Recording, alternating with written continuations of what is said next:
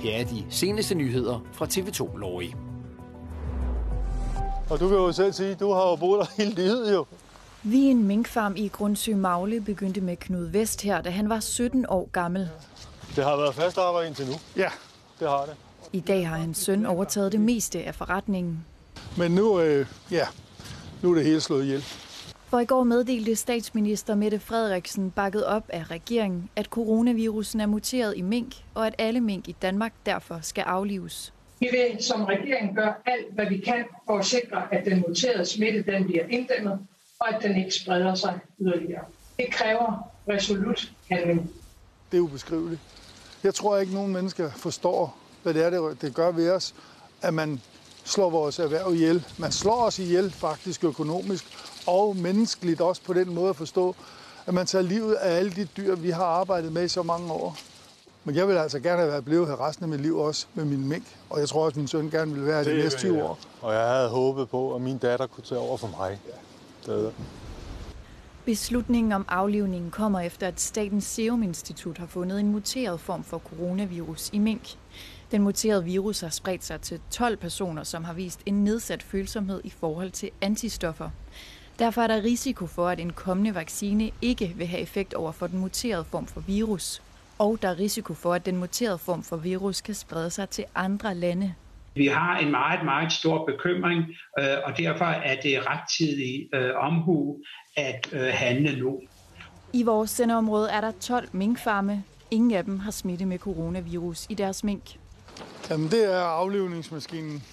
Lidt over 22.000 mink her fra farmen skal aflives. Hvis vi skal redde skindene, så skal vi jo prøve, om vi kan nå at aflive over 2.000 om dagen. Familien får 440.000 kroner i såkaldt tempo-bonus, hvis minkene er aflevet senest 16. november. Beregningen af den fulde erstatning er under udarbejdelse. Den øh, mindste, som er, bor inde i København, og er ikke så lille alligevel, øh, skrev til mig i dag, og jamen, så begyndte jeg at græde. Og det, det gjorde jeg. Det må jeg indrømme. Og øh, der går nok lidt tid, ikke? Folkesundheden er i en risiko, hvis vi fortsætter med at have mink. Det kan man Mås- da ikke. Men, men de siger måske, og siger, kan godt være, der er ingen, der skriver under firkantet på, at det er sådan. Men kan man tage en risiko med folkesundheden? Nej, man skal ikke tage nogen risiko med folkesundheden. Men der er altså ikke død eneste menneske af corona med mink. For familieforetagendet bliver den næste tid et kapløb mod tiden. Det bliver noget af en proces de kommende dage. Det bliver helt vildt. Ja, det gør det. Det, bliver det, langt. det bliver helt vildt. Jeg ved ikke, om vi kan overkomme det, men vi prøver i hvert fald. Nu skifter vi gear og dedikerer resten af denne udsendelse til spildevand. I anledning af en høring på Christiansborg om spildevandsudledninger, rykkede vi nemlig dagens 1930-udsendelse her til Solrødgård Renseanlæg i Hillerød til en debat om beskidt spildevand.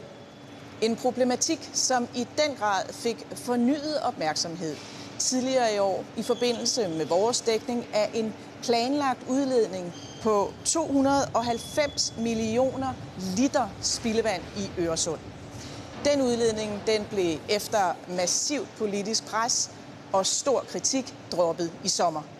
Men lad os lige tage et kig på, hvad der egentlig startede debatten om spildevand.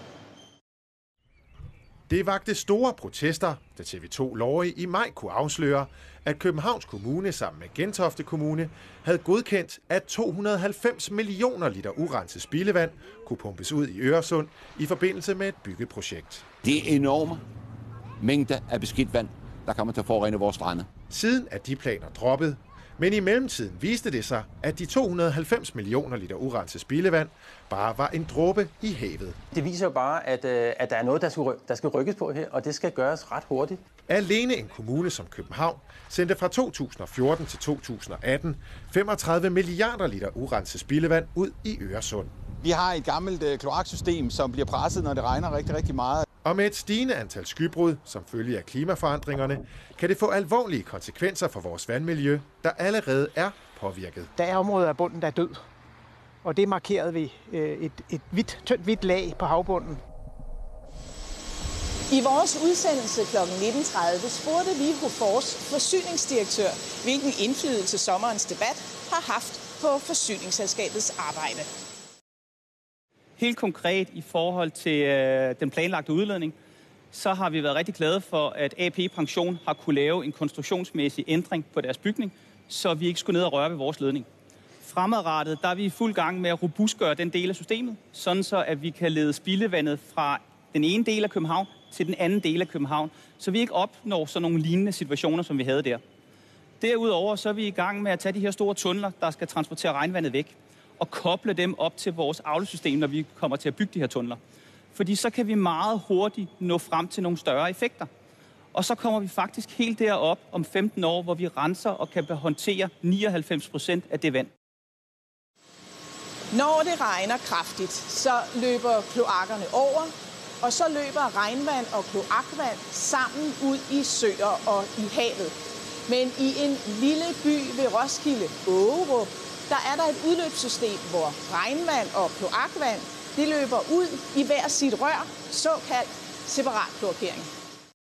Det her ligner måske en hvilken som helst lille by, men her i Ågerup ved Roskilde, ja, der løber der altså to kloakrør under vejen. Og det skyldes simpelthen, at borgerne har fået separat kloakering. Og det er en spildevandsløsning, som mange andre byer har måttet opgive på grund af borgernes protester. Et rør til spildevand fra husene, altså vand fra opvasken og toilettet, og et andet rør til regnvand. Helge Dirks Hansen bor i et af de cirka 50 huse, der fik separat kloakering i 2015. Jeg sov da lidt dårligt den første nat, fordi jeg tænkte, hold da op, hvad kommer det til at koste? Vi har fem børn og ni børnebørn, så vi har nok at give penge til. Hver husstand skulle selv punge ud, og det er den detalje, som normalt får folk til at protestere. Men fra Helge kommer der ingen protester. Vi har det jo faktisk godt med det, fordi det fungerer jo. Her i åen udledes det regnvand, som forsyningsselskabet står for i Ågerup. Vandet er ikke blevet renset, for det behøves det nemlig ikke. Der er nemlig ikke noget ulækkert spildevand blandet i, på grund af den separate kloakering. Men det er altså ikke alt Ågerups regnvand, der ender her. Da byen skulle separat kloakeres, fik borgerne to valgmuligheder. Udled regnvandet til en fælles regnvandsledning, eller håndter selv regnvandet på egen grund. At koble sig på den fælles regnvandsledning vil koste op til 30.000 kroner, mens prisen på at håndtere vandet selv varierer meget. 67 procent valgte at stå for regnvandet selv. Helge er en af dem. Vi synes, det er rimeligt, at regnvandet bliver på, på grundene. Dels er det jo miljørigtigt. Det er jo godt at gøre det for miljøet, og, og så også fordi det sådan pengemæssigt bliver cirka det samme. Så kunne vi jo lige så godt vælge det, vi synes er det rigtigste. I for eksempel Hillerød havde de også planer om at tvinge private huse til at få separat kloakeret. Men det skabte borgerprotester, så de planer blev droppet igen. Så hvorfor accepterede ågeråberne den tvungne separat kloakering? Jeg tror, noget af det, som betyder noget, det er, at man får en synlig gevinst, når man gør det her. Tæt ved Ågerup ligger Selvedparken. Et vandområde, som gennem flere år har været for forurenet til badning. Separat kloakering kan på lang sigt gøre en forskel. Du fik bedre vandkvalitet, det blev billigere på takserne, og så fik du også den her synlige gevinst, nemlig at du kunne få, øh, få lov til at, til at bade ved Salvedparken igen. Her i Hillerød Kommune har der også været store udfordringer med spildevandsudledninger, blandt andet til Aresø. Det skal det her helt nye og i øvrigt landets mest avancerede rensningsanlæg rette op på. Men Hillerød er også i gang med separat kloakering i den centrale del af Hillerød by.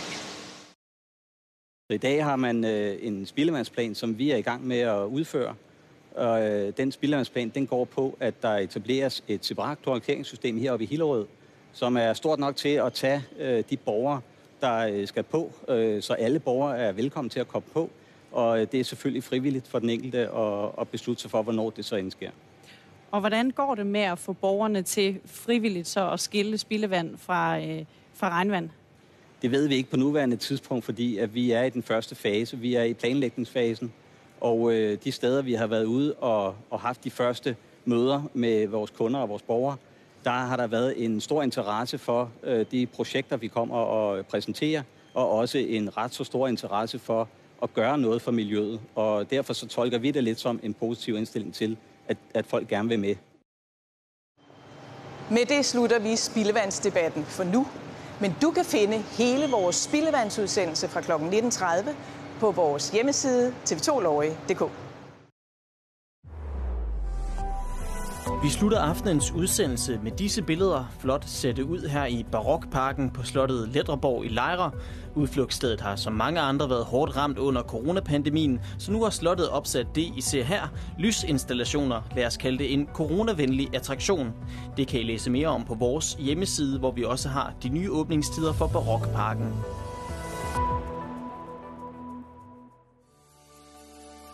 Været præsenteres i samarbejde med Plantorama Store Julemarked.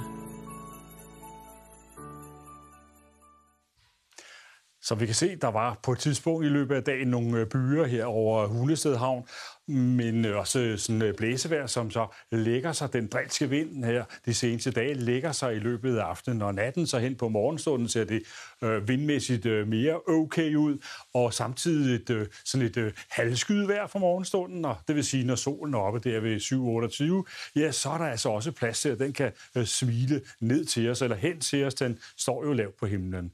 Og med en vind, der løjer yderligere i løbet af dagen, kan vi komme op på en 12-13 behagelige novembergrader højtryksvejr, og det skal vi så også have i øh, weekenden, men øh, der er nogle udfordringer. Det kan godt være, at vi netop fordi vinden lægger sig øh, for, øh, eller risikerer tåge, det kan være her øh, lørdag morgen, det kan også være søndag morgen. Solen står som sagt lav på himlen, for svært ved at fjerne tågen. Sker det ikke, ja, så bliver det gråvejr under de 10 grader. Kommer solen på himlen, så kan vi komme op på 11-12 grader. Været blev præsenteret i samarbejde med Plantorama Store Julemarked.